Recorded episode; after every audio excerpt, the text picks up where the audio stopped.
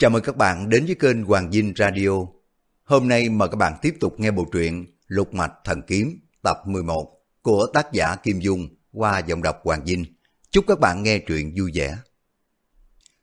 Chương 20 Tiết thần y biết nàng nói cũng có chỗ đúng sự thật, chưa quyết định được có nên chữa cho nàng hay không. Đưa mắt nhìn về phía quyền tịch quyền nạn, lại nhìn du ký du Cầu sau ông nhìn đến Kiều Phong cùng Gia Châu, Kiều Phong nói, Tiết tiên sinh, hôm nay mở lượng cứu cô gái này, rồi Kiều Mổ suốt đời không có quên đại đức. Tiết thần y cười gằn lạnh lùng hỏi, Kiều Phong bảo ngày sau này không có quên đại đức, chẳng lẽ bữa nay Kiều Huynh còn tưởng sống sót được mà rời khỏi tụ huyền trang sao? Kiều Phong đáp, bất luận Kiều Mổ còn sống ra khỏi nơi đây hay là chết rồi mới ra được cũng thế, đều không có gì đáng kể. Kiều mổ xin tiết thần y cứu chữa cho cô nương sống mà thôi, thương thế của cô cực kỳ trầm trọng. Tiết thần y lạnh lùng nói, tôi cứu chữa cô này làm gì? Kiều Phong đáp, người ta thường nói rằng dù xây bảy lượt phù đồ không bằng làm phúc cứu một người. Tiết tiên sinh đã làm bao nhiêu việc công đức cho các phái giang hồ võ lâm. Này cô nương đây không có tội tình chi mà mất mạng, tưởng tiên sinh rộng lòng trắc ẩn chữa nội thương cho cô. Tiết thần y sẵn giọng, bất luận ai trên cõi đời này đưa cô ta đến đây, ta cũng sẽ chữa cho cô. Chỉ có một mình ngươi đưa đến là ta không chữa. Kiều Phong biến sắc, xăm nét mặt nói, bữa nay các vị hội họp ở tụ hiền trang để mà đối phó với Kiều Mổ, làm gì mà Kiều Mổ chẳng biết. A Châu nói xen vào, trời, trời ơi, Kiều đại gia đã biết vậy, sao mà còn mạo hiểm đến đây? Kiều Phong nói, Tôi tưởng các vị đây đều đường đường là các bậc đại trượng phu, biết rõ phải trái. Có giết chăng nữa, cũng chỉ giết một mình kiều mổ là đủ hả giận rồi, có can gì đến cô nương đâu. Tiết tiên sinh có ý thống hận kiều mổ, giận luôn cả đến Nguyễn cô nương, thật là không nên. Tiết thần y bị Kiều Phong dặn cho một lúc cứng họng, hồi lâu mới nói, trị bệnh cứu mạng cho người hay không là tùy lòng mừng giận yêu ghét của ta, người ngoài miễn cưỡng ta thế nào được. Kiều Phong, ngươi đã làm tội đại ác, bọn ta đang muốn truy nã để mà phân thay trăm mảnh, để mà tế điện cha mẹ và sư phụ của ngươi. Ngươi lại tự dẫn xác đến đây, đừng hòng có chuyện tử tế nữa. Ngươi liệu mà tự xử đi thôi. Tiết thần y nói tới đây, giãy tay một cái. Quân hào nhốn nhau cả lên, tới tấp rút binh khí ra. Trong nhà đại sảnh, ảnh đào, ảnh kiếm lóe lên rùng rợn, khí giới đủ thứ, nào là gươm trường, đào ngắn, nào là búa bén roi dài. Trên nóc nhà có tiếng xôn xao vọng xuống. Các vị trên đây cũng đã lâm lâm cầm binh khí, trấn giữ những cái chỗ hiểm yếu. Kiều Phong tuy đã trải qua không biết bao nhiêu trận mạc, nhưng mà trước giờ xuất lĩnh quần chúng cái bang đi đối địch.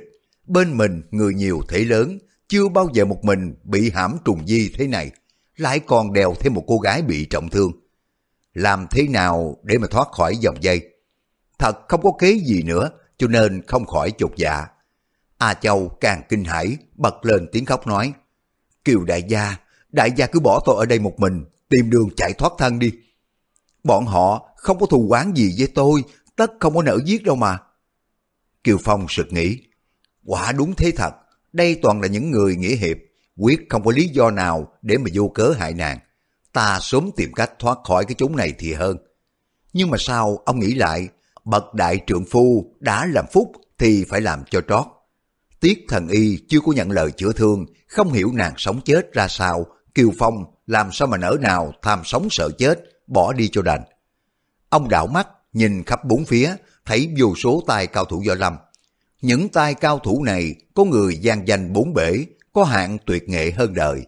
Kiều Phong biết quá nữa, Nhát trông thấy những tay cao thủ thì hùng tâm tráng khí lại nổi lên, những ý tưởng khiếp nhược tiêu tán hết, ông mới lẩm bẩm. Dù kiều phong này có thịt nát xương tan, giữa tụ hiền trang đây, phong có chi là đáng kể.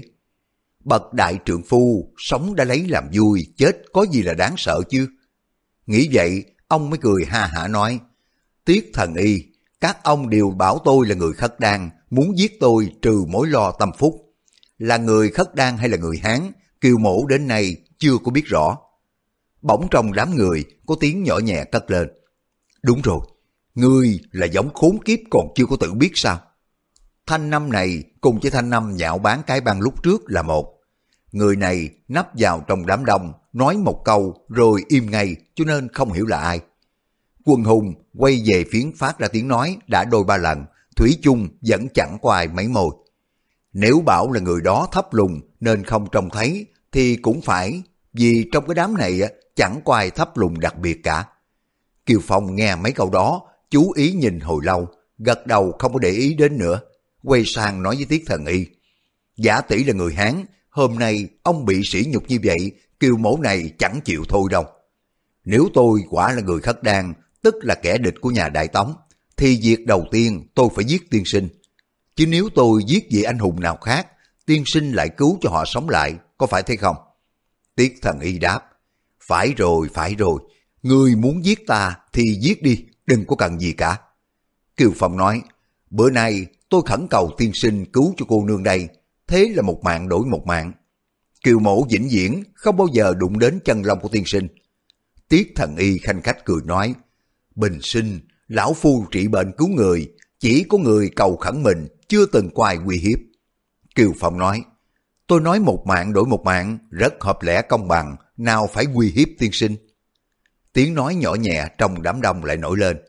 Người mở miệng nói láo, sao không biết thẹn? Chỉ lát nữa thôi, sẽ bị loạn đao băm nát ra, giống như cám, mà còn dám bảo tha mạng cho người sao? Ngươi! Kiều Phong thốt nhiên cả giận quát lên, giác cái mặt ra đây cho ta xem mi là ai. Tiếng quát làm rung chuyển mái ngói, bụi cát ở trên tường rơi xuống tới tấp. Quân hùng nghe tiếng quát đều phải ù tai, trống ngực đánh loạn lên. Trong đám đông, một gã đại hán ngất ngưỡng đi không vững, tựa hồ như người say rượu, chệt choạng bước ra. Quân hùng thấy gã mình mặc bào xanh, mặt xám như trò, thân thể cao lớn, không có nhận ra là ai. Hắc Bạch kiếm sự an nói, Ủa, y là truy hồn trượng đàm thanh. Phải rồi, đúng là đồ đệ của Diên Khánh Thái tử không sai. Truy hồn trượng đàm thanh, mặt mũi nhăn nheo, dường như toàn thân đau đớn vô cùng. Tai của gã luôn luôn vuốt ngực loạn lên, trong người phát ra tiếng nói. Ta, ta và ngươi không thù không quán, sao mà ngươi lại phá pháp thuật của ta? Thanh âm của gã nhỏ nhẹ, y nói mà không có mấy môi chút nào. Mọi người thấy vậy đều kinh hãi. Trong nhà đại sảnh chỉ có hai ba người biết y có thuật phúc ngữ, lại sẵn nội công và bậc thượng thừa, có thể làm cho đối phương mê man, kinh hãi mà chết. Có điều nếu y gặp phải tài đối thủ, công lực còn thâm hậu hơn, thì thuật của y chẳng những là không có linh nghiệm, mà chính mình lại bị tổn thương. Tiết thần y cả giận hỏi, có phải ngươi là đồ đệ của ác quán mãn doanh đoàn Diên Khánh? Đây, ta mở anh hùng đại yến, mời các vị anh hùng hảo hán trong thiên hạ. Ngươi là cái hạng hèn mạc vô liêm sĩ, sao mà dám trà trộn vào đây? Bỗng thấy trên cây cào có tiếng người vọng lại. Ngươi nói cái gì mà anh hùng với đại yến? Ta chỉ cho là một cuộc tụ họp của lũ chó má thôi.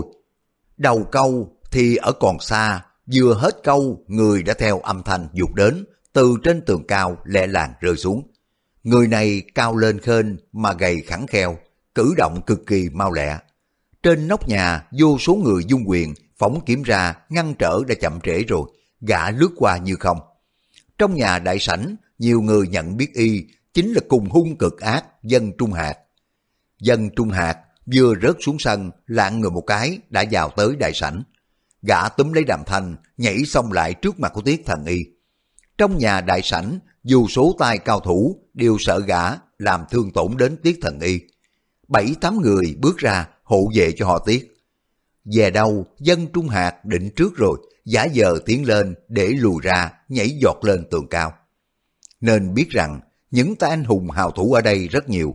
Nếu lấy thực lực mà tỉ thí, thì có đến bốn năm chục tay thắng nổi dân Trung Hạt. Song ai nấy đều bất ngờ cho nên gã chiếm được thượng phong. Hơn nữa khinh công của gã cực kỳ phi thường, khi gã đã nhảy lên tường rồi, không còn ai đuổi kịp. Nhiều người trong quần hùng thò tay vào túi, móc ám khí, nhưng mà thấy những người trên nóc nhà đuổi theo tới tấp, gọi nhau ý ới, ngăn gã lại cho nên không ai dám phóng ám khí ra. Những người đuổi theo cũng không kịp. Kiều Phong la lên, để gã đó. Nói xong dung tay đánh ra một chưởng lên không. Chưởng lực phóng ra rất nhanh, tựa như là một thứ khí giới vô hình chụp cả phía trước cho cả phía sau lưng của dân Trung Hạt. Dân Trung Hạt rú lên một tiếng, té lăn xuống đất, miệng trào máu tươi như suối. Đàm Thanh vẫn đứng nhưng mà hết siêu sang một bên, dẹo sang bên kia. Miệng đã ú ớ, trông rất buồn cười. Nhưng mà trước tình hình nghiêm trọng, chẳng ai cười được, trái lại ai nấy đều khiếp sợ. Tiết thần y biết dân Trung Hạt tuy là bị trọng thương nhưng mà vẫn còn sơ cứu được, còn đàm thanh tâm hồn đã tiêu tán mất cả rồi. Thiên hạ không còn thứ linh đan dịu dược nào cứu mạng gã được. Tiết đã nghĩ đến Kiều Phong mới sơ sơ có một tiếng quát, một chưởng phóng ra không gian, quy lực đã ghê gớm đến thế. Nếu hắn muốn giết mình thì dị tất đã có người ngăn trở kịp. Tiết thần y đang ngẫm nghĩ, chợt thấy đàm thanh đứng yên không có nhúc nhích, miệng hết ú ớ, hai con mắt trợn ngược lên, rõ là đã tắt hơi. Vừa lúc nãy, đàm thanh buông lời vũ nhục cái bang, quần hào cái bang căm phẫn vô cùng. Nhưng mà lúc đó chưa biết là ai, khí tức chẳng biết trút vào đâu. Bây giờ, thấy Kiều Phong đã đánh chết gã, họ đều có cảm giác khoan khoái trong lòng. Bọn ngô trưởng lão, tống trưởng lão đều là những tài hảo hán trực tính, suýt nữa mở miệng reo hò quan hô Kiều Phong. song vì nghĩ đến ông là giống khất đan đại cừu cho nên phải cố nén lòng. Tuy không có nổi tiếng hoàng hồ nhưng mà ai cũng nghĩ thầm. Nếu không được Kiều Phong làm ban chúa thì cái bang bất lợi vô cùng. Trên bước đường trong gai từ đây trở đi, cái bang không có những ngày quy hoàng, lừng lẫy tiếng tầm như trước. Kiều Phong nói, hai vị du huynh, hôm nay tại hạ gặp ở đây rất nhiều bạn bè, song bạn đã trở nên cừu địch cả rồi. Trong lòng tại hạ biết bao cảm xúc, mong rằng đại huynh cho mấy bát rượu giải phiền. Mọi người thấy Kiều Phong đòi uống rượu đều lấy làm kinh dị. Du câu lẩm bẩm. Để ta xem ý định dở trò gì đây, rồi mới sai người vào nhà lấy rượu ra. Chương 21 Hào kiệt trổ tài, quân hùng khiếp vía. Hôm nay, tụ hiền trang mở anh hùng đại yến, rượu nhắm rất là đầy đủ. Chỉ trong khoảnh khắc, người nhà đem rượu cùng với chén ra. Kiều Phong nói, chén nhỏ thế này sao mà đủ hào hứng, xin rót ra bát lớn. Hai tên người nhà đem ra mấy cái bát lớn và một giò rượu mới để lên bàn. Trước mặt của Kiều Phong, rót rượu đầy vào một bát lớn. Kiều Phong nói, rót đầy vào hết cả các cái bát này cho ta. Hai tên người nhà theo lời rót ra mấy bát rượu đầy. Kiều Phong nâng một bát rượu lên nói, các vị anh hùng đều là bạn cũ với Kiều Mổ, hôm nay đã đem lòng nghi kỵ nhau. Chúng ta cùng uống một chén tuyệt giao. Ông bạn nào muốn giết Kiều Mổ, xin mời lại cùng uống một bát rượu này. Từ đây sắp tới, mối thâm giao kể như đã hết. Tôi giết người không phải là dông ơn, mà người tôi giết tôi cũng không phải là phụ nghĩa. Các vị anh hùng thiên hạ đều chứng kiến cho. Mọi người nghe nói qua đều rùng mình trong nhà đại sảnh im phăng phát. Ai cũng nghĩ thầm, mình lại uống rượu, biết đâu chẳng bị y ám toán sao? Y chỉ phóng thần quyền ra không gian, mình làm sao mà chống đỡ được? Giữa lúc im lặng, bỗng nhiên có một người đàn bà, toàn thân mặc đồ trắng bước ra. Chính là Mã Phu Nhân, quả phụ Mã Đại Nguyên, nàng nâng bát rượu lên lầm lì nói, tiền phu của ta đã chết về tay của ngươi, còn tình cố cựu gì nữa? Nói xong, cầm bát rượu lên đặt lên môi, uống một hớp rồi mới nói tiếp. Tử lượng của ta kém, không thể uống hết, mối thù sinh tử ở chén rượu này. Nói xong, hất bát rượu uống dở còn đến quá nửa xuống đất. Kiều Phong mở mắt nhìn thẳng vào mặt của Mã Phu Nhân, thấy nàng mi thành một tú, tướng mạo xinh đẹp. Hôm ở trong rừng hạnh, dưới bầu trời u ám, nhìn không có rõ mặt. Bây giờ, ông thấy con người dung nhan nhiễm lệ, không ngờ ghê gớm đến thế. Kiều Phong không có nói gì, nâng bát rượu lên, uống một hơi hết ngay. Rồi quay lại, giãy tay bảo người nhà rót rượu vào bát đầy. Mã phu nhân lui ra, từ trưởng lão bước lại, không nói câu gì, bưng rượu uống luôn. Kiều Phong uống một bát nữa. Lại đến hai vị truyền công chấp pháp, bước lại bê rượu toàn uống. Kiều Phong nói, khoan đã. Chấp pháp trưởng lão hỏi, Kiều Huynh có điều chi dạy bảo? Chấp pháp đối với Kiều Phong, trước nay vẫn một niềm kính cẩn, bây giờ giọng nói cũng đã khác xưa, chỉ khác ở chỗ không xưng hô là ban chúa nữa thôi. Kiều Phong than rằng, chúng ta ăn ở với nhau như tình anh em trong bấy nhiêu năm, không ngờ ngày nay đã hóa ra cựu địch. Chấp pháp trưởng lão ứa nước mắt chạy quanh nói, nếu không phải là chuyện đại cừu của nhà nước, thì bạch thế kính này xin thác cho rồi, không có dám coi Kiều Huynh là kẻ thù. Kiều Phong gật đầu nói, tiết tháo của trưởng lão tôi biết kỹ lắm, nhưng mà nay đương bạn ra thù, không khỏi lấy ra một trường ác đấu. Không khỏi xảy ra một trường ác đấu, Kiều Phong này có việc muốn quỷ thác lại cho trưởng lão. Bạch Thế Kính nói, miễn là việc đó không can thiệp đến nghĩa cả nhà nước, thì thế nào Bạch Mổ cũng xin tuân mệnh. Kiều Phong chỉ A Châu nói, nếu anh em cái bang còn nghĩ đến chút công nhỏ của Kiều Mổ ngày trước, xin trong nôm chu toàn cho cô nương đây được bình an. Mọi người nghe Kiều Phong nói mấy câu quỷ thác, lại thấy ông cùng với bạn bè cạn chén, chia ly để sắp đi vào một cuộc ác chiến. Trong trận ác chiến sắp xảy ra, ai cũng nghĩ rằng ở đây biết bao nhiêu cao thủ, dù ông có giết được 15, 20 người, nhưng mà rồi sau cùng không tránh khỏi cái chết. Những bậc anh hùng, nhà đại sảnh phần đông là những tài nghĩa hiệp, khẳng khái, tuy là giận ông, dòng giống là rỡ hồ, làm nhiều điều bất nghĩa, vẫn không khỏi động lòng hào khí. Bạch Thế Kính, võ công tuyệt cao, nổi tiếng đã lâu, làm đến chức chấp pháp ở cái bàn, dĩ nhiên phải là một tài rất giỏi. Lão cùng với Kiều Phong giao tình rất hậu, nghe ông nói mấy câu này, khác nào mấy lời di ngôn lúc lâm chung. Lão khẳng khái đáp, Kiều Huynh, hãy khoan tâm, thế nào Bạch Thế Kính này cũng cầu khẩn được tiết thần y chữa cho cô ta. Nếu Nguyễn cô nương có mệnh hệ nào, Bạch Mổ xin tự giận để mà tạ lòng với Kiều Huynh. Mấy câu này lão đã nói rõ, tiết thần y có chịu chữa hay không, lão chưa có thể quyết được, nhưng xin hết sức. Những bậc anh hùng nổi tiếng trong võ lâm nói sao làm vậy, huống chi là Bạch Thế Kính lại nói trước mặt của các vị hào kiệt, thì khi nào mà dám đơn sai. Kiều Phong nói, được, Kiều Mổ cảm ơn trưởng lão vô cùng. Bạch Thế Kính lại tiếp, đến lúc giao thủ, Kiều Huynh không có thể lưu tình. Bạch Mổ có chết về tay của Kiều Huynh, cái bàn cũng sẽ có người trong nôm cho Nguyễn cô nương. Nói xong, nâng bát rượu lên, uống một hơi cạn sạch. Kiều Phong cũng uống cạn bát rượu. Sau đến Tống trưởng lão, Hồ trưởng lão, cùng Kiều Phong đối ẩm. Những người bạn của cái bang uống rượu tuyệt giao xong, đến các bàn phái khác, lần lượt lại đối ẩm. Mọi người càng nhìn Kiều Phong càng kinh hãi vì thấy một mình ông uống đến bốn năm chục bát rượu lớn. Người nhà khiêng cái giò rượu khác đến. Kiều Phong thần sắc, giận thẳng nhiên, chỉ thấy cái bụng hơi lớn một chút. Ít ra không có gì khác cả. Ai cũng nghĩ rằng Kiều Phong uống nhiều như thế, nhìn sai đủ chết rồi, còn nói chi dụng võ để mà chiến đấu chứ. Ngờ đâu Kiều Phong càng uống, tinh thần khí lực càng mạnh. Hơn nữa mấy hôm nay, ông đã bị quan ức rất nhiều, trong lòng buồn bực không có chỗ phát tiết. Lúc này rượu vào, ông đã bỏ hết nỗi đau thương, phóng tâm mà uống rượu. Ông uống đến hơn năm chục bát. Bảo Thiên Linh cùng với khoái đạo kỳ lục uống với Kiều Phong rồi, hướng dòng thiên bước tới nâng bát rượu nói, gã họ Kiều, ta uống với người một bát.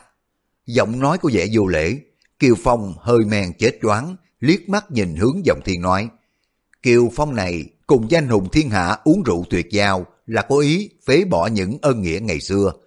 Còn ngươi, có kết giao gì với ta mà cũng đòi uống rượu tuyệt giao? Nói tới đây, không có chờ hướng giọng thiên trả lời. Kiều Phong bước lên một bước, thò tay phải nắm lấy ngực quỳ, hất tay một cái, tung y ra ngoài cửa sảnh đường, nghe binh một tiếng. Hướng giọng thiên đụng vào tường mạnh quá ngất đi. Biến cố bất ngờ làm cho đại sảnh náo loạn cả lên. Kiều Phong nhảy ra lớn tiếng hỏi, ai cùng với ta quyết trận tử chiến đi. Quân hùng thấy ông thần hoài lẫm liệt, chưa hoài dám ra. Kiều Phong quát lên, các ông không động thủ, tôi phải ra tay trước. Nói xong dung tay lên, hai người bị trưởng đánh ngã lăn xuống đất quỳnh quịch. Kiều Phong thừa thế xông lên, trước thì quyền đánh, chân đá, chớp mắt đánh ngã mấy người nữa. Dư ký la lên, anh em, đứng tựa cả vào tường, đừng có đánh loạn xạ như thế chứ. Trong nhà đại sảnh có đến hơn 300 người tụ tập. Giả tỷ mà họ nhất tề xông lên, võ công của Kiều Phong có giỏi đến đâu cũng không chống cự nổi.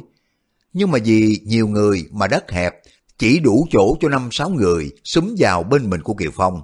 Bốn mặt đào thương kiếm kích múa loạn cả lên, quá nữa để phòng giữ bản thân của mình khỏi bị thương. Du ký vừa hô, nhiều người đã đứng lui ra. Kiều Phong gọi to, hai anh em anh hùng của họ Dư, chủ nhân của Hiền Trang, tôi xin được lãnh giáo. Vừa nói xong, dung tay trái lên, chụp lấy cái hũ rượu, nhằm mặt của Dư Ký mà liền tới. Dư Ký dòng hai tay lại đỡ, toan dùng chưởng lực, phóng hất cái hũ rượu ra. Không ngờ Kiều Phong tay phải đánh luôn một chưởng, bóp một tiếng, hũ rượu đã dở tan tành. Mảnh của hũ sắc bén do chưởng lực cực kỳ lợi hại của Kiều Phong, phóng ra như trăm ngàn mũi cương tiên. Phi đao bắn ra ba mảnh hũ trúng vào mặt của Dư Ký, máu tươi chảy đầm đìa. Bên ngoài cũng đến hơn 10 người đã bị thương vì cái mảnh hũ. Kiều Phong co chân trái đá bung ra, một hũ rượu khác hất lên không trung. Ông Toàn đánh thêm một chưởng nữa, bỗng nghe sau lưng của tiếng chưởng lực từ từ phóng tới. Chưởng lực này tuy là nhẹ nhàng, nhưng mà nội lực rất là hùng hậu. Kiều Phong biết ngay, người phóng chưởng phải là một tài đại cao thủ. Ông không dám coi thường, thu tay về chống đỡ. Nội lực của hai bên gia chạm vào nhau. Cả hai người cùng chú ý nhìn nhau. Kiều Phong thấy tướng mạo của người này rất xấu xa. Chính là gã tự xưng Triệu Tiền Tôn, Lý Thu Ngô Trình Dương, mà người ta thường gọi chính là Triệu Tiền Tôn. Kiều Phong tự nghĩ, nội lực của gã này rất lợi hại, không thể kinh địch được. Ông mới liền hít mạnh một hơi, phóng ra một chưởng nữa, mạnh dường như nghiêng non dốc biển. Triệu Tiền Tôn biết là dùng chưởng không có thể đỡ nổi, liền đánh cả hai chưởng ra cùng lúc. Toan để chống chọi với Kiều Phong, thì một người đàn bà đứng bên quát lên. Sư huynh, liều mạng sao? Vừa nói, vừa kéo Triệu Tiền Tôn tránh xa. Tuy tránh được chính diện cái đòn chưởng của Kiều Phong, song chưởng lực của ông quá mạnh, cứ cuồn cuộn xông ra. Triệu Tiền Tôn được người kéo lui ra. Ba người đứng phía sau gã đã bị trúng chưởng, gian lên ba tiếng binh binh binh. Và cả ba người bị hất lên không trung, đập mạnh vào tường, khiến cho bức tường rung chuyển. Rồi đá đất cát, lỡ ra từng mảnh rơi xuống đất ầm ầm. Triệu Tiền Tôn nhìn xem, ai kéo mình ra thì chính là đàn bà trong lòng cả mừng nói, đà tạ sư muội đã cứu tôi thoát chết. Đàm bà nói, tôi đánh y vào cái mé tả, sư huynh đánh vào mé hữu. Triệu Tiền Tôn vừa mở miệng khen phải, thì thấy một người thấp lũng củng, gầy khăn gầy kheo, vào đánh Kiều Phong, người đó chính là Đàm Công. Đàm Công tuy thấp bé, nội công rất là hùng hậu, tay trái vừa đánh ra, tay phải đã phóng tiếp, tay trái co về một chút để tăng cường chưởng lực vào tay phải. Ba chưởng liên hoàn này dường như ba cái đợt sóng, đợt sau đẩy đợt trước, hết sức đồng thời đánh ra mạnh gấp ba lần nếu chỉ đánh một tay. Kiều Phong la lên, Trường Giang Tam Điệp Lăng thật là tuyệt. Ông dùng tay trái ra, hai luồng chưởng lực chạm nhau gian lên. Những người đứng đó đều phải lưu ra hai bên. Giữa lúc ấy, Triệu Tiền Tôn và đàn bà cùng đánh tới. Kế tiếp, bọn từ trưởng lão, truyền công trưởng lão, trần trưởng lão cũng nhảy vào dòng chiến. Truyền công trưởng lão la lên. Kiều huynh đệ, rỡ khất đan cùng với nhà Đại Tống, không có thể chung sống với nhau được. Chúng ta vì nghĩa công, quên mình riêng. Lão huynh thật là có lỗi. Kiều Phong cười nói, chúng ta đã uống rượu tuyệt giao, còn xưng hô anh em làm chi nữa, coi tôi ra chiều đây. Nói xong phóng chân đá ra một cước, tuy ngoài miệng Kiều Phong nói thế, song trong lòng của ông chưa quên tình cố cựu. Đối với quần hào cải bang, chẳng những ông không có muốn giết họ, mà còn không có muốn làm xấu mặt họ trước mặt của mọi người. Nên chân vừa đá ra, thốt nhiên đến nửa giờ lại chuyển hướng đá sang bên. Khoái đào kỳ lục kêu rú lên một tiếng rồi giọt người lên. Nguyên gã đã bị Kiều Phong đá trúng vào mông, không có thể tự chủ được, tung lên trên không. Thanh đơn đao đang cầm trong tay, toàn chém xuống đầu của Kiều Phong. Nhưng mà mình bật lên khá cao, thanh đao chém ra, đánh chát một tiếng trúng vào tường nhà. Anh em của họ Dư ở tụ hiền trang dựng tòa đại sảnh này khảo cứu rất là công phu. Rường nhà là một phần chủ yếu cái nhà, cho nên chọn ngày hoàng đạo mới cất cái rừng lê. Rừng được làm bằng một cây cổ thụ trăm năm cho nên rất cứng rắn. Nhát đào ký lục chém vào sâu đến hơn một thước thì đủ biết sức mạnh của gã thật là ghê gớm. Lưỡi đào ngập sâu nhưng mà khi kỳ lục đang lúc lâm địch chịu bỏ khí giới sắc bén, tay phải của gã nắm chặt chui đao. Lưỡi đao ngập sâu, nhưng mà khi nào kỳ lục đang lúc lâm địch lại chịu bỏ khí giới sắc bén chứ? Tay phải của gã vẫn nắm chặt chui đao, không chịu buông ra.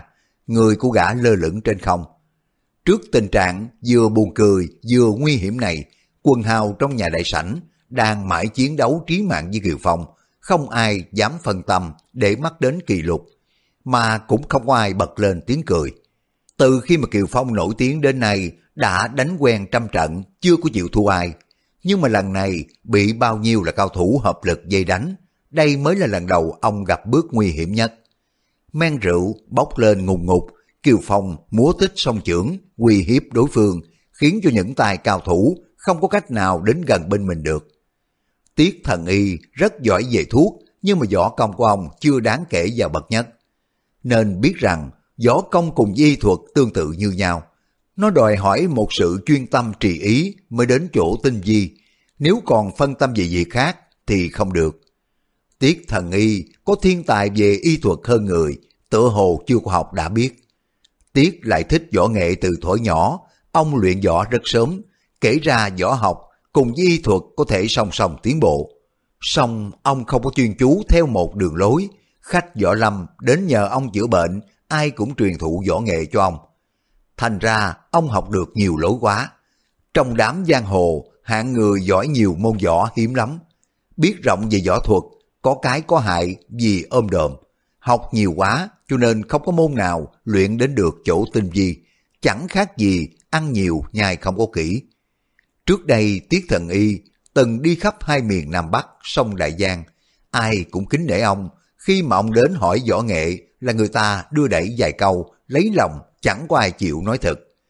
Xong, ông khắp khởi mừng vui, đinh ninh rằng mười phần võ công khắp thiên hạ trong bụng của mình đã biết được tám chín. Bây giờ, Tiết Thần Y thấy Kiều Phong cùng với quân hùng tranh đấu, ra đòn cực là mau lẹ, sức mạnh phi thường. Bản lĩnh của Kiều Phong đổ dòng chỉ là một chuyện lạ như người thấy trong giấc mơ. Bình Nhật không bao giờ ông tưởng đến trên đời có người ghê gớm như vậy. Ông sợ sám mặt, trống ngực, đánh hơn trống làng không có thốt nên lời. Đừng nói đến chuyện xông ra mà động thủ nữa. Tiết thần y đứng tựa vào tường, mỗi một lúc sợ hãi thêm, rồi cứ thế mà làm lũi chuồn ra khỏi đại sảnh. Ông liếc mặt, nhìn thấy một vị lão tăng đứng bên cạnh mình, chính là quyền nạn, sực nhớ ra cái điều gì, bẽn lẽn vô cùng trong quyền nạn nói. Đại sư phụ, vừa nãy tôi nói một câu thật là vô lễ, xin đại sư miễn thứ cho. Quyền nạn bao nhiêu tâm trí để vào kiều phong, cho nên tiết thần y nói gì, nhà sư không có nghe thấy. Tiết nhắc là một lần thứ hai, nhà sư giật mình quay ra hỏi, thần y, có cái gì thất lễ đâu? Tiết thần y nói, lúc nãy tôi có nói Kiều Phong một mình vào chùa Thiếu Lâm rồi lại trở ra không có bị sức mẻ mảy lòng, thế thì lạ quá. Quyền nạn nói, thế là làm sao? Tiết thần y bẽn lẽn nói, võ công của Kiều Phong cao đến độ trên thế gian, ít người bị kịp.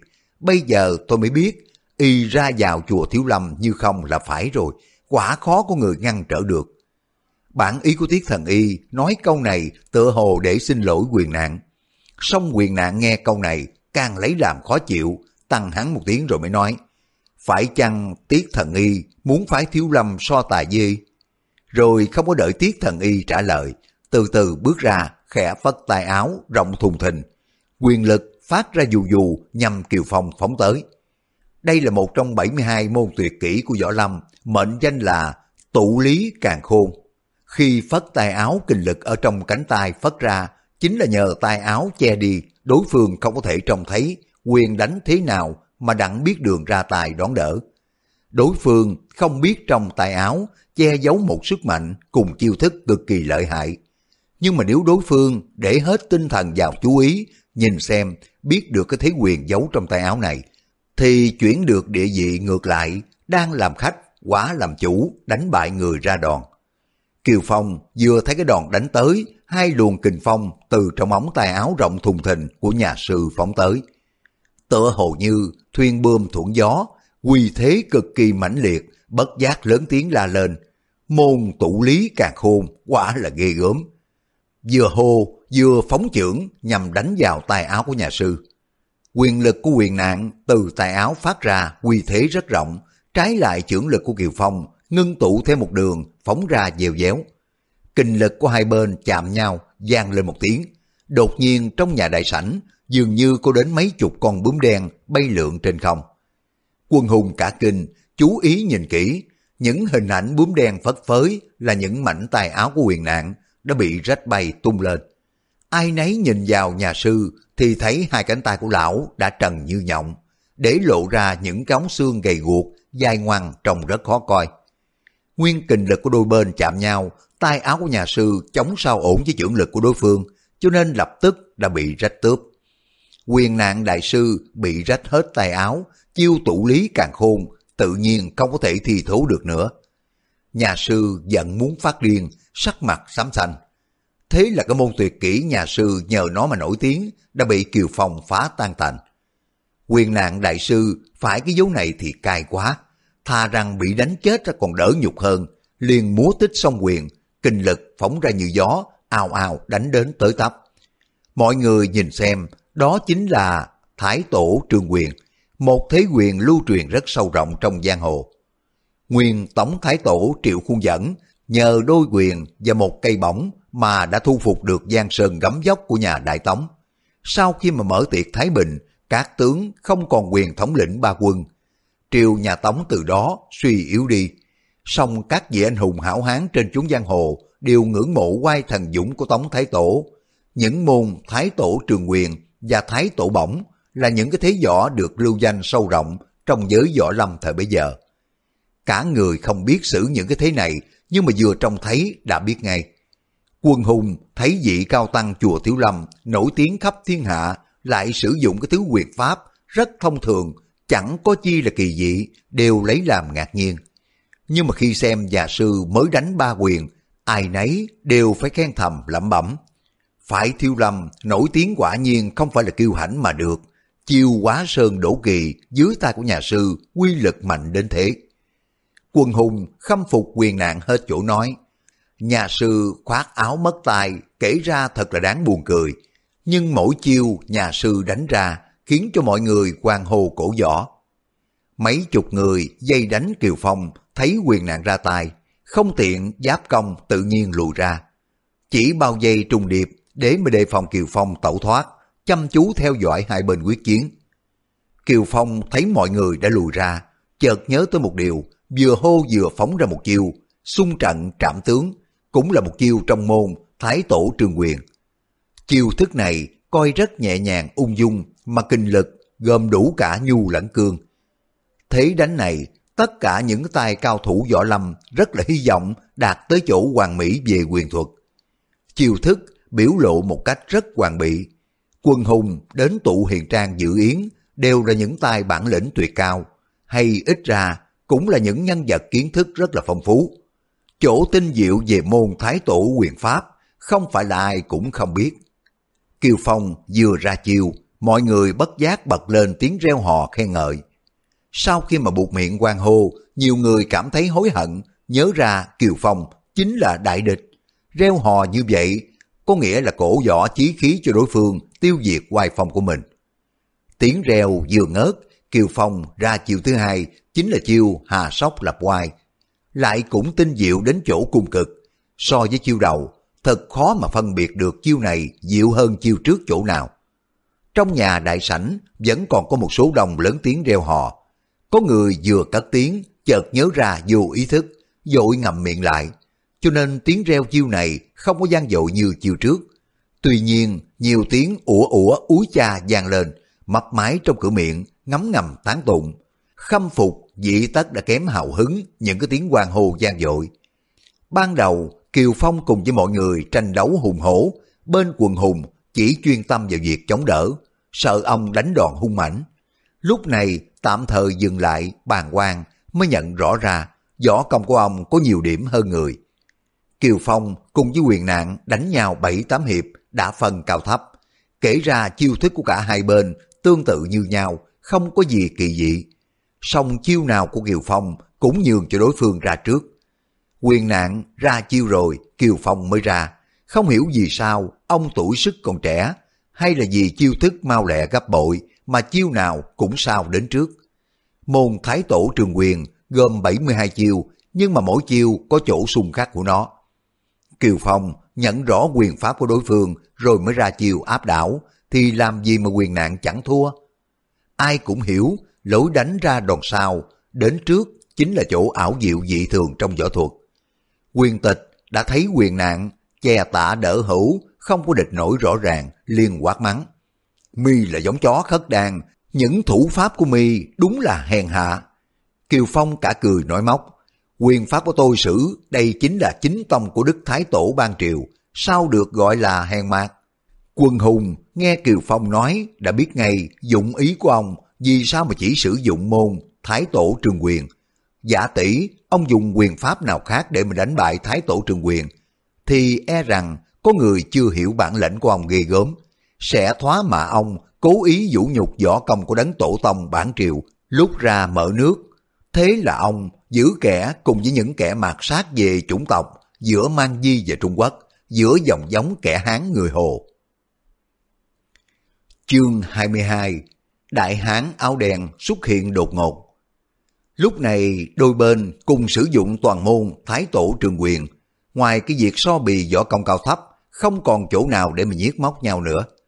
Quyền tịch thấy quyền nạn trong chớp mắt đã nguy hiểm đến tính mạng, không có nói gì nữa, phóng một chỉ ra điểm nguyệt toàn cơ, khiếu phong. Cái môn điểm nguyệt tuyệt kỹ này của phái tiêu Lâm gọi là thiên trúc Phật chỉ. Kiều Phong thấy quyền tịch phóng chỉ điểm ra, vừa nghe tiếng dù dù rất nhỏ, đã nói ngay, Lâu nay tôi vẫn ngưỡng một cái ngón thiên trúc Phật chỉ, quả nhiên lợi hại.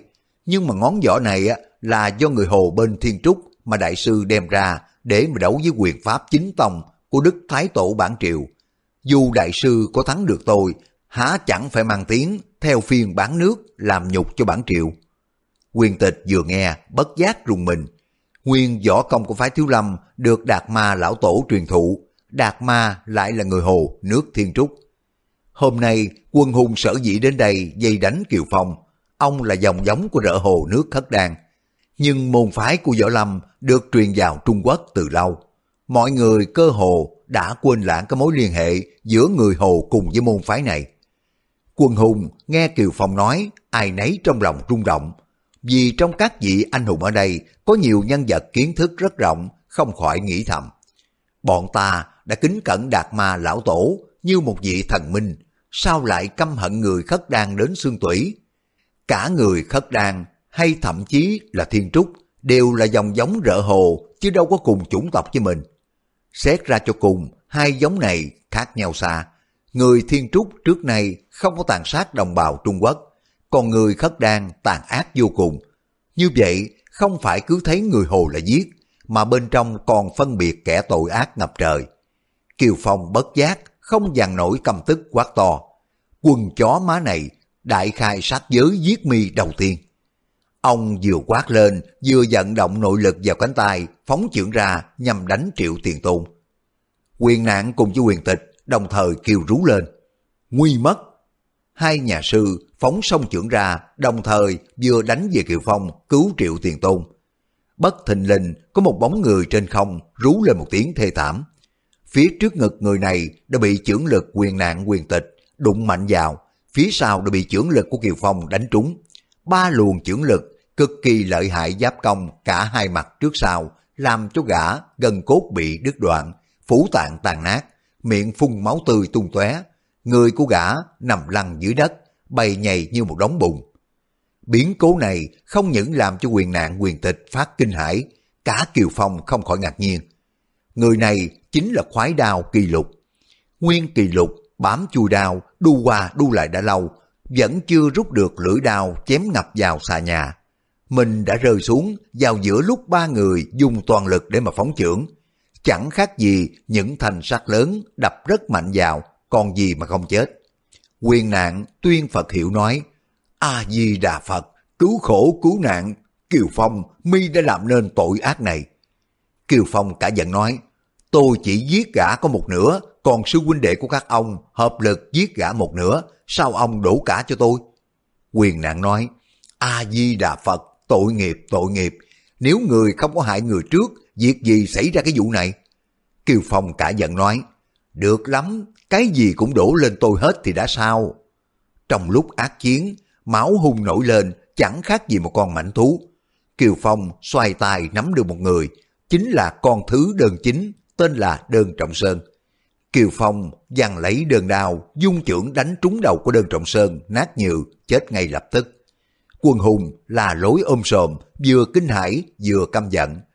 Kiều Phong lúc này đã điên tiết, múa tích đơn đao, tay phải lúc mà dung quyền phóng trưởng, tay trái cầm đao, ôm ngang chém dọc, quy thế cực kỳ mãnh liệt, không có ai đương cự nổi. Trên tường, máu tươi tóe vào loan lỗ. Trong nhà đại sảnh, thầy chết ngổn ngang, cái thì đầu lìa cổ, cái thì dở bụng đứt chân mất tay. Lúc này Kiều Phong không có thể nghĩ đến tình cố cựu cái bang. Mắt của ông đỏ bừng, gặp ai cũng giết. Truyền công trưởng lão cùng với hệ trưởng lão đều đã bỏ mạng dưới lưỡi đao của ông. Những bậc hào kiệt đến hội yến anh hùng, mười vị có đến tám chín đã từng ra tay giết người. Nên biết rằng những người trong võ lâm không phải chỉ của giao du hoặc nghĩa hiệp mà nổi tiếng anh hùng. Dù ai chưa có giết người thì cũng đã trông thấy vô số cảnh sát nhân, phóng hỏa, nhưng mà cuộc ác đấu kinh hồn động phách như bữa nay, bình sinh chưa có từng thấy qua. Bên địch chỉ có một người, chẳng khác gì con thú cùng đường hay là yêu ma tá quái. Thoát ở bên này, thoát ở bên kia, chém giết lung tung. Nhiều tay cao thủ xông vào tiếp chiến, đã bị Kiều Phong ra đòn cực mạnh, cực lẹ, cực tinh diệu đánh chết ngay. Đã hay rằng quần hùng đâu phải là hạng nhát gan sợ chết, nhưng mà khi gặp địch thủ tựa như là một con mảnh hổ điên cuồng, cũng phải ghê hồn. Có đến già nửa người muốn tháo chạy ra khỏi đại sảnh, bỏ mặt Kiều Phong, có tội cũng mặc, vô tội cũng mặc, không có muốn can thiệp nữa. Dư thị song hùng, tay trái đều cầm lá mọc, tay phải một ngọn đoạn thương hoặc lưỡi đơn đao. Thốt nhiên, hai người hô lên một tiếng, dùng lá mọc che thân, chia hai bên tả hữu, xông vào đánh Kiều Phong. Kiều Phong đang lúc cuồng đã loạn sát, không có còn kiên nể gì nữa, song vẫn chú ý nhìn chiêu thức của đối phương, đầu óc không rối loạn chút nào, mới giữ cho thân mình khỏi bị thương. Giờ ông đã thấy anh em của họ Dư, từ khí giới cho đến chiêu thức đều quái dị, vừa nghe tiếng đao dù dù, bên mình đã thấy hai người đánh tới. Ông muốn chiếm được thượng phong, xong lại đánh Dư Kỳ trước. Kiều Phong dơ đao chém xuống, Dư Kỳ dơ mọc lên đỡ đánh choang một tiếng, lưỡi đao của Kiều Phong bật trở về. Kiều Phong nhìn lại thấy lưỡi đao quầm lại không có dùng được nữa. Nguyên lá mộ của anh em họ Dư đúc bằng thép nguyên chất, dù có bảo đao bảo kiếm chém xuống không suy xiển. Huống chi cái thanh bảo đao của Kiều Phong cầm trong tay chỉ là một thanh cương đao tầm thường của đơn trọng sơn mà ông vừa dặn được. Dư Kỳ dùng lá mộ đỡ đòn, đồng thời sử cây đoạn thương theo thế, độc xà xuất động, nhanh như chớp luồn qua gầm lá mọc phóng ra đâm vào bụng của Kiều Phong. Giữa lúc ấy, Kiều Phong thấy ánh hào quang lóe lên. Dư cầu cầm lá mọc đang đánh xuống sau lưng của mình. Ông lẹ mắt trông rõ, thấy cạnh lá mọc sắc bén vô cùng. Khi mà chém xuống, lá mọc này chẳng khác gì cái lưỡi búa hình tròn. Nếu để cho lá mọc đánh trúng, người sẽ bị đứt đôi. Thật là một thứ khí giới lợi hại vô cùng. Kiều Phong quát lên, giỏi lắm. Ông quăng lưỡi đơn đau đi, tay trái dung quyền ra, đỡ đến sầm một tiếng, trúng vào giữa là Mộc Dư Kỳ. Tay phải đánh ra một quyền trúng vào mặt của Dư Câu, cũng phát ra một tiếng quỳnh. Dư thị song hùng cảm thấy nửa người tê buốt vì quyền lực của Kiều Phong mãnh liệt vô cùng. Hai người cùng cặp mắt sáng lòa, đôi tay tê dại, không có cầm vững được lá mọc và đau thương để rơi loãng xoảng xuống đất. Tay phải của hai người đều đã bị toạc hộ khẩu, máu ra đầm đìa. Kiều Phong cả cười nói, tốt lắm, các người để hai cái thứ khí giới này cho ta. Ông liền cướp lấy cương thuẫn. Hai cái lá mọc này là món lợi khí, vừa công vừa thủ, bỗng thấy những cái tiếng rú vang lên. Ôi trời ơi! À, cha! Bốn người đều bị cương thuẫn phan chết. Anh em họ Dư mặt tái xám như gà cắt tiết. Dư Kỳ nói, Hiền đệ, sư phụ đã dạy rằng mọc còn người còn, mọc mất người phải chết. Dư cầu nói, ca ca, hôm nay chúng ta đã gặp phải cái nhục này, mặt mũi nào mà sống ở thế gian nữa. hai người gật đầu cùng lượm lấy đau thương của mình, đâm cổ tự dẫn. Quân hùng chỉ kịp la lên một tiếng, chào ôi! Nhưng mà Kiều Phong dùng cương thuẫn đánh rất rác, không sao cứu kịp. Kiều Phong thộn mặt ra, không ngờ đến đổi chủ nhân của tụ hiền trang, anh em họ dư lại tự dẫn. Cũng cảm thấy sau lưng ớn lạnh, hơi men tiêu đi đến hơn phần nửa, trong lòng rất là hối hận nói, hai vị họ dư, can chi mà tự dẫn, đôi mọc này tôi hoàn lại cho nhị vị đây. Nói rồi, cầm đôi mọc cung kính, đặt xuống bên dư nhị sông hùng. Kiều Phong đang khom lưng chưa có kịp đứng thẳng lên, bỗng nghe thấy tiếng thiếu nữ kinh hãi la lên. Cẩn thận đấy! Kiều Phong vừa né mình sang bên phải, ảnh thanh quang chớp lóa. Một mũi kiếm nhọn bên mình. Giả tỷ mạ châu không la lên, thì tuy là lưỡi kiếm chưa chắc đã đâm trúng ông, song lúc chân tài luống cuốn, ông lâm vào cảnh ngộ rất là bất lợi. Người đánh lén Kiều Phong đó là Đàm Công. Lão đâm không có trúng liền tránh ra xa. Đàm bà cả giận quát mắng A Châu. Gớm thật, con nhóc yêu quái này, ta không biết mi thì mi còn lên tiếng giúp người. Ta không giết mi, mi còn lên tiếng giúp người sao? Mụ lạng người một cái, dung trưởng đánh xuống đầu qua Châu. Kiều Phong đang cùng với quân hùng đại chiến. A Châu nằm co ro trong góc nhà đại sảnh. Nguyên khí trong người đã tiêu tán lần lần. Nàng thấy mọi người dây đánh Kiều Phong mới nghĩ thầm. Ông đã biết là hung hiểm, vẫn dấn thân vô hộ tống mình tới đây để mà xin chữa thuốc. Ơn đức ấy dù tan xương nát thịt cũng phải báo đền. Nghĩ tới đó nàng cảm kích vô cùng. Gặp lúc cấp bách nàng vẫn biết Kiều Phong có bản lĩnh thiên hạ vô địch đi nữa nhưng mà vẫn không địch lại số hảo hán quá đông. Nàng thấy Kiều Phong đặt trả cương thuẫn cho Dư Thị, đàm công nhân cơ hội đánh lén, phải lên tiếng nhắc nhở Kiều Phong. Đàm bà phóng trưởng còn cách đầu qua châu chừng nửa thước, Kiều Phong tung mình xông lại, nắm lấy sau lưng của mụ chặt cứng lôi ra, quẳng sang một bên đánh ầm một tiếng, làm cho cái ghế bành bằng gỗ đã gãy tan tành. À Châu tuy chưa có bị đàm bà đánh trúng, nhưng mà mặt quà sẫm ngắt, người đã nhũng ra ngất xỉu rồi. Kiều Phong cả kinh nghĩ thầm, trong người của nàng mất hết chân khí rồi, mình đang bị họ đánh rác như vậy, làm sao mà tiếp chân khí cho nàng được. Bỗng thấy Tiết Thần Y cất tiếng lạnh lùng nói, cô nương này chỉ trong chớp mắt, chân khí đã tiêu tan hết, người còn đem nội lực tiếp cho cô ta nữa thôi. Một khi mà nàng đã tắt thở, ta không còn cách nào mà cứu sống lại được nữa. Kiều Phong lấy làm khó nghĩ, biết rằng Tiết Thần Y nói vậy đúng là sự thật. Nhưng mà nếu mình ra tay tiếp mạng cho nàng, đề phòng sơ hở, tất quần hùng thừa cơ, xông vào đâm chém. Trong bọn này chẳng bị còn chết, thì cũng có bạn hữu dông thân vì mình khi nào họ chịu dung tình. Một đàn cứ dương mắt ra mà nhìn cô gái này tắt thở cũng không xong. Kiều Phong nghĩ tiếc công của mình mạo hiểm đưa A Châu đến tụ huyền trang, nếu chưa có được tiết thần y ra tay điều trị để cho nàng chân khí suy kiệt mà chết, thật là đáng tiếc. Nhưng mà lúc này đem nội lực tiếp tục chân khí cho nàng, rõ ràng là mình đem đổi tính mạng của mình. A Châu chẳng qua là một tên thị nữ ngẫu nhiên gặp ngoài đường, thật ra chưa có gì thâm tình với nàng. Mình đã liều mạng để mà cứu, cũng chỉ là điều nghĩa hiệp rất thường tình. Thế mà đánh đổi tính mạng của mình cho nàng, nghe cũng khó xuôi tai. Nàng chẳng phải là thân nhân, cũng không phải là người có nghĩa gì mình cần phải báo đáp. Thôi thì ta hết sức đến mức độ cuối cùng cho trọn điều nhân nghĩa. Miễn sao mình giữ cho nàng được khỏi chết, rồi lập tức chạy đi để mà tiết thần y chữa cho nàng là xong. Kiều Phong đã tính chủ ý, hai tay phóng mọc theo chiêu thức, đại bằng triển xí, hai luồng bạch quang chuyển động lấp loáng, bay ra phía cửa nhà đại sảnh.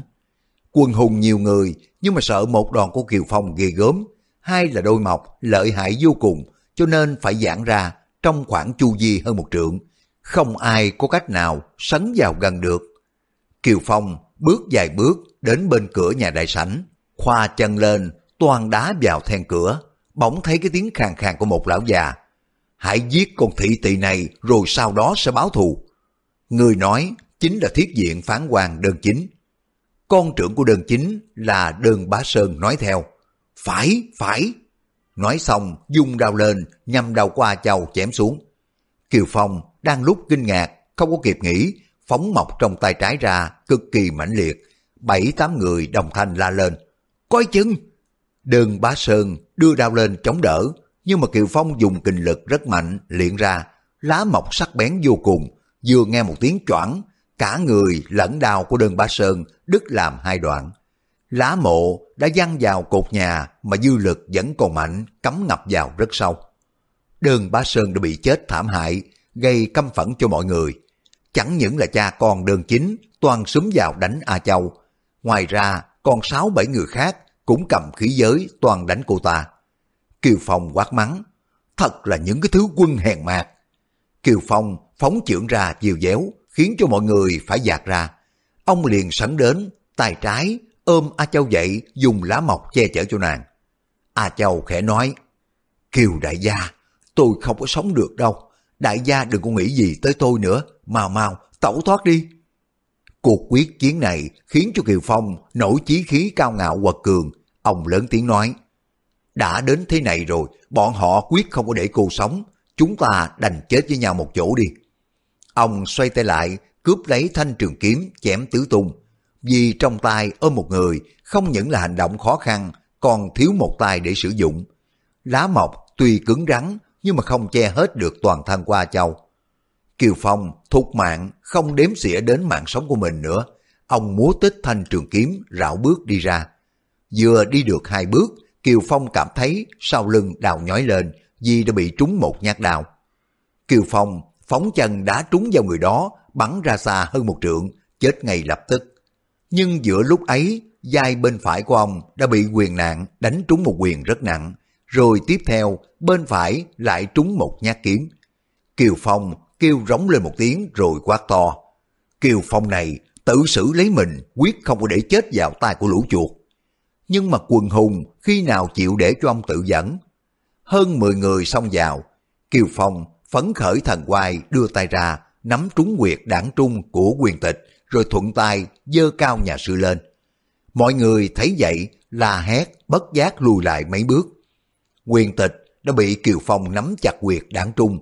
Dù võ công có cao đến đâu, nhưng mà toàn thân tê dại, nhà sư không có nhúc nhích được. Yết hầu của nhà sư chỉ còn cách lưỡi mọc chừng một thước. Kiều Phong khẽ đưa một cái là lập tức nhà sư phải đứt đầu. Nhà sư bất giác thở dài một tiếng, nhắm mắt chịu chết. Kiều Phong cảm thấy sau lưng, trước ngực và vai bên phải, ba chỗ đều bị thương, đào rát như lửa đốt. Ông nói, ta có được bản lãnh này, khởi đầu từ chùa Thiếu Lâm mà ra, uống nước phải nhớ nguồn. Có lý đầu lại hạ sát một vị cao tăng của chùa Thiếu Lâm. Hôm nay, kiều mổ đằng nào cũng chết, dù có giết thêm một người cũng chẳng ít gì. Nói xong, buông nhà sư ra. Quân hùng nhìn nhau ngơ ngác, khí phách hào hùng của Kiều Phong xúc động mọi người, không ai muốn lại gần động thủ. Thiết diện phán quan đơn chính, có hai con đã bị Kiều Phong giết, dĩ nhiên là đau lòng đến phát điên, quát to lên, sấn lại giơ đau lên, đâm vào ngực của Kiều Phong. Kiều Phong biết hôm nay không còn cách nào mà thoát khỏi trùng dây, đứng yên không có nhúc nhích. Trong thời gian ngắn ngủi trong một nháy mắt, ông đã nghĩ rất nhiều, tự hỏi, ta là người khất đan hay là người Hán? Kẻ nào đã ám hại song thân cùng sư phụ của ta? Suốt đời ta chỉ làm nghĩa hiệp, sao mà hôm nay vô cớ giết hại bấy nhiêu anh hùng hiệp sĩ? Ta một mình dấn thân vào cái nơi nguy hiểm để mà tìm đường cứu khỏi A Châu để mình bị chết vào tay của quần hùng. Há chẳng phải là một hành động của kẻ ngu muội để cho anh hùng thiên hạ cười chê. Kiều Phong thấy đơn chính, nét mặt sám ngắt, hai con mắt nhìn trừng trừng, giơ đao lên chém vào ngực của mình. Lưỡi đao của đơn chính còn cách người Kiều Phong không đầy một thước, mà Kiều Phong không có để ý đề phòng. Ngô trưởng lão cùng với bọn bạch thế kính bên cái bàn nhắm mắt lại, không có nỡ nhìn cảnh tượng bi thảm. Bất thình lình trên không có tiếng hô lên, một người nhảy xuống, cấp bách lạ thường, rơi đúng vào cái mũi cương đao của đơn chính. Đơn chính chống không nổi với sức mạnh của người này, hạ thấp tay xuống. Quân hùng đang la lên những cái tiếng kinh ngạc, thì từ trên không lại nhảy xuống một người nữa. Người này nhảy lộn đầu xuống, chân dơ lên tình thế rất là gấp. Đầu của gã đụng vào đầu của đơn chính, cả hai người dở ốc ra mà chết. Quân hùng đỉnh thần nhìn lại, hai người nhảy xuống đều là những người canh gác trên nóc nhà, để phòng ngừa Kiều Phong tẩu thoát. Hai người này đã bị ai bắt dùng làm ám khí ném xuống. Trong lúc quần hùng đang nhốn nháo, từ trên nóc nhà, một cái đầu sợi dây dài quăng xuống một cách rất là mãnh liệt, quét qua trên đầu của mọi người. quần hùng tới tấp đưa bình khí đỡ, đầu sợi dây dài bay tới phía sau Kiều Phong, quấn chặt lấy lưng của ông, kéo lên lập tức. Ba vết thương Kiều Phong, máu đường chảy tuôn ra. Tay trái của ông ôm A Châu, nhưng mà không còn chút kinh lực nào, đành phải rời ra. Kiều Phong đã bị dây cuốn đi, còn A Châu đã bị rớt xuống đất. Mọi người nhìn lên đầu dây kia, thấy một đại hán áo đen, tầm dốc giảm dở, mặt bịch kính dải đen, chỉ có để hở hai con mắt. Đại hán cấp Kiều Phong vào trong nách, lại tung cái đầu sợi dây quấn vào một cột cờ cao ngất ngoài cổng tụ hiền trang.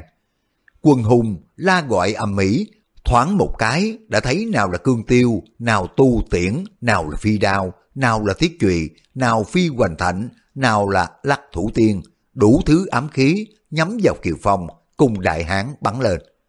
Đại hán áo đen níu dây đu ra ngoài sang cột cờ đặt chân xuống.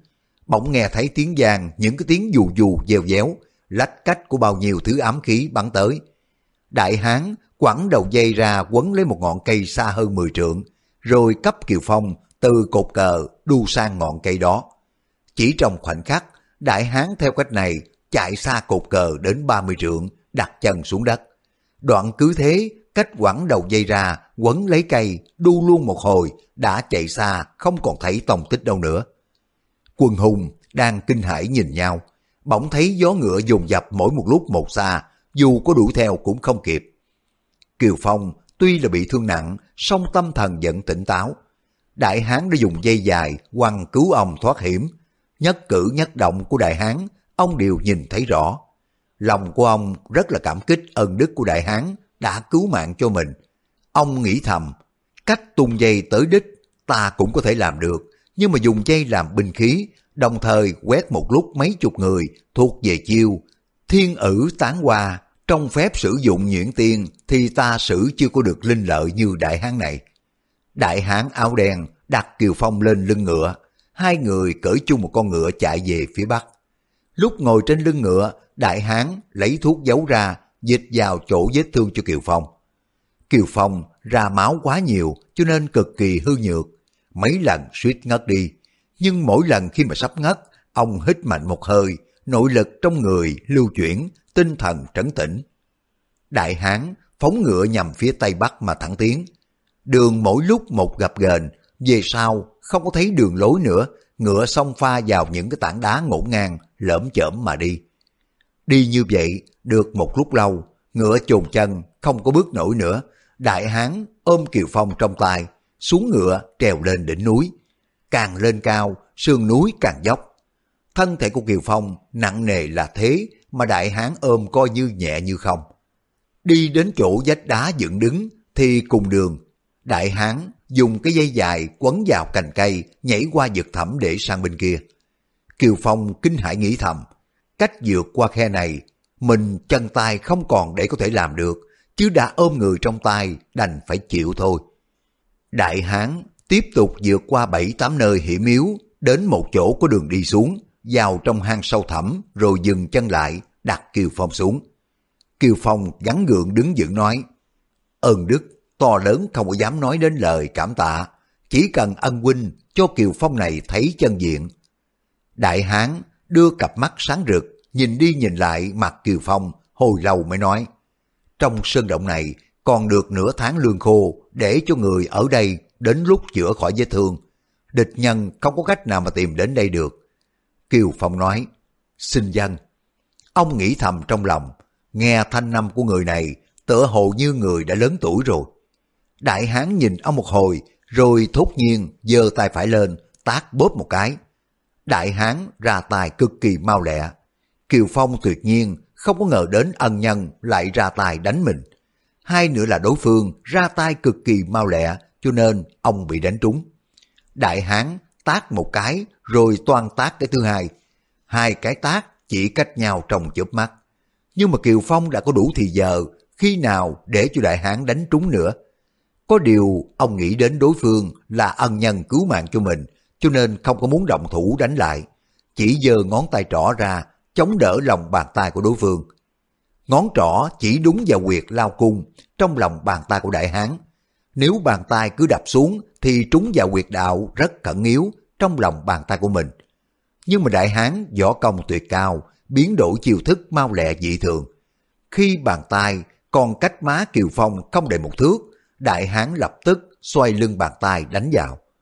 Kiều Phong cũng di động ngón tay rất nhanh, nhằm đúng quyệt dị nhị giáo trên lưng bàn tay của đối phương để chống đỡ. Đại hán bật lên tiếng cười một tràng dài, tay phải cách đầu ngón tay của Kiều Phong không đầy ba tấc, lập tức rút về rồi tay phải chém tạt ngang. Kiều Phong giơ ngón tay ra đón đụng vào quyệt hậu khê trên tay của đại hán. Đại hán đột nhiên đổi hướng, thế đánh vẫn mãnh liệt không có giảm đi chút nào. Nhưng mà Kiều Phong vẫn chuyển kịp, ngón tay của ông nhằm vào quyệt tiền cốc trên cường tay đối phương. Chỉ trong khoảnh khắc, đại hán đã múa tài thay đổi đến mười mấy chiêu thức. Kiều Phong chỉ thủ chứ không có phản công và Thủy chung vẫn đưa ngón tay chống đỡ nhằm quyệt đạo để mà đối phương không dám đánh mình. Các bạn vừa nghe xong tập 11 Lục Mạch Thần Kiếm. Cảm ơn các bạn đã quan tâm theo dõi. Hẹn gặp lại các bạn trong phần tiếp theo. Thân ái, chào tạm biệt.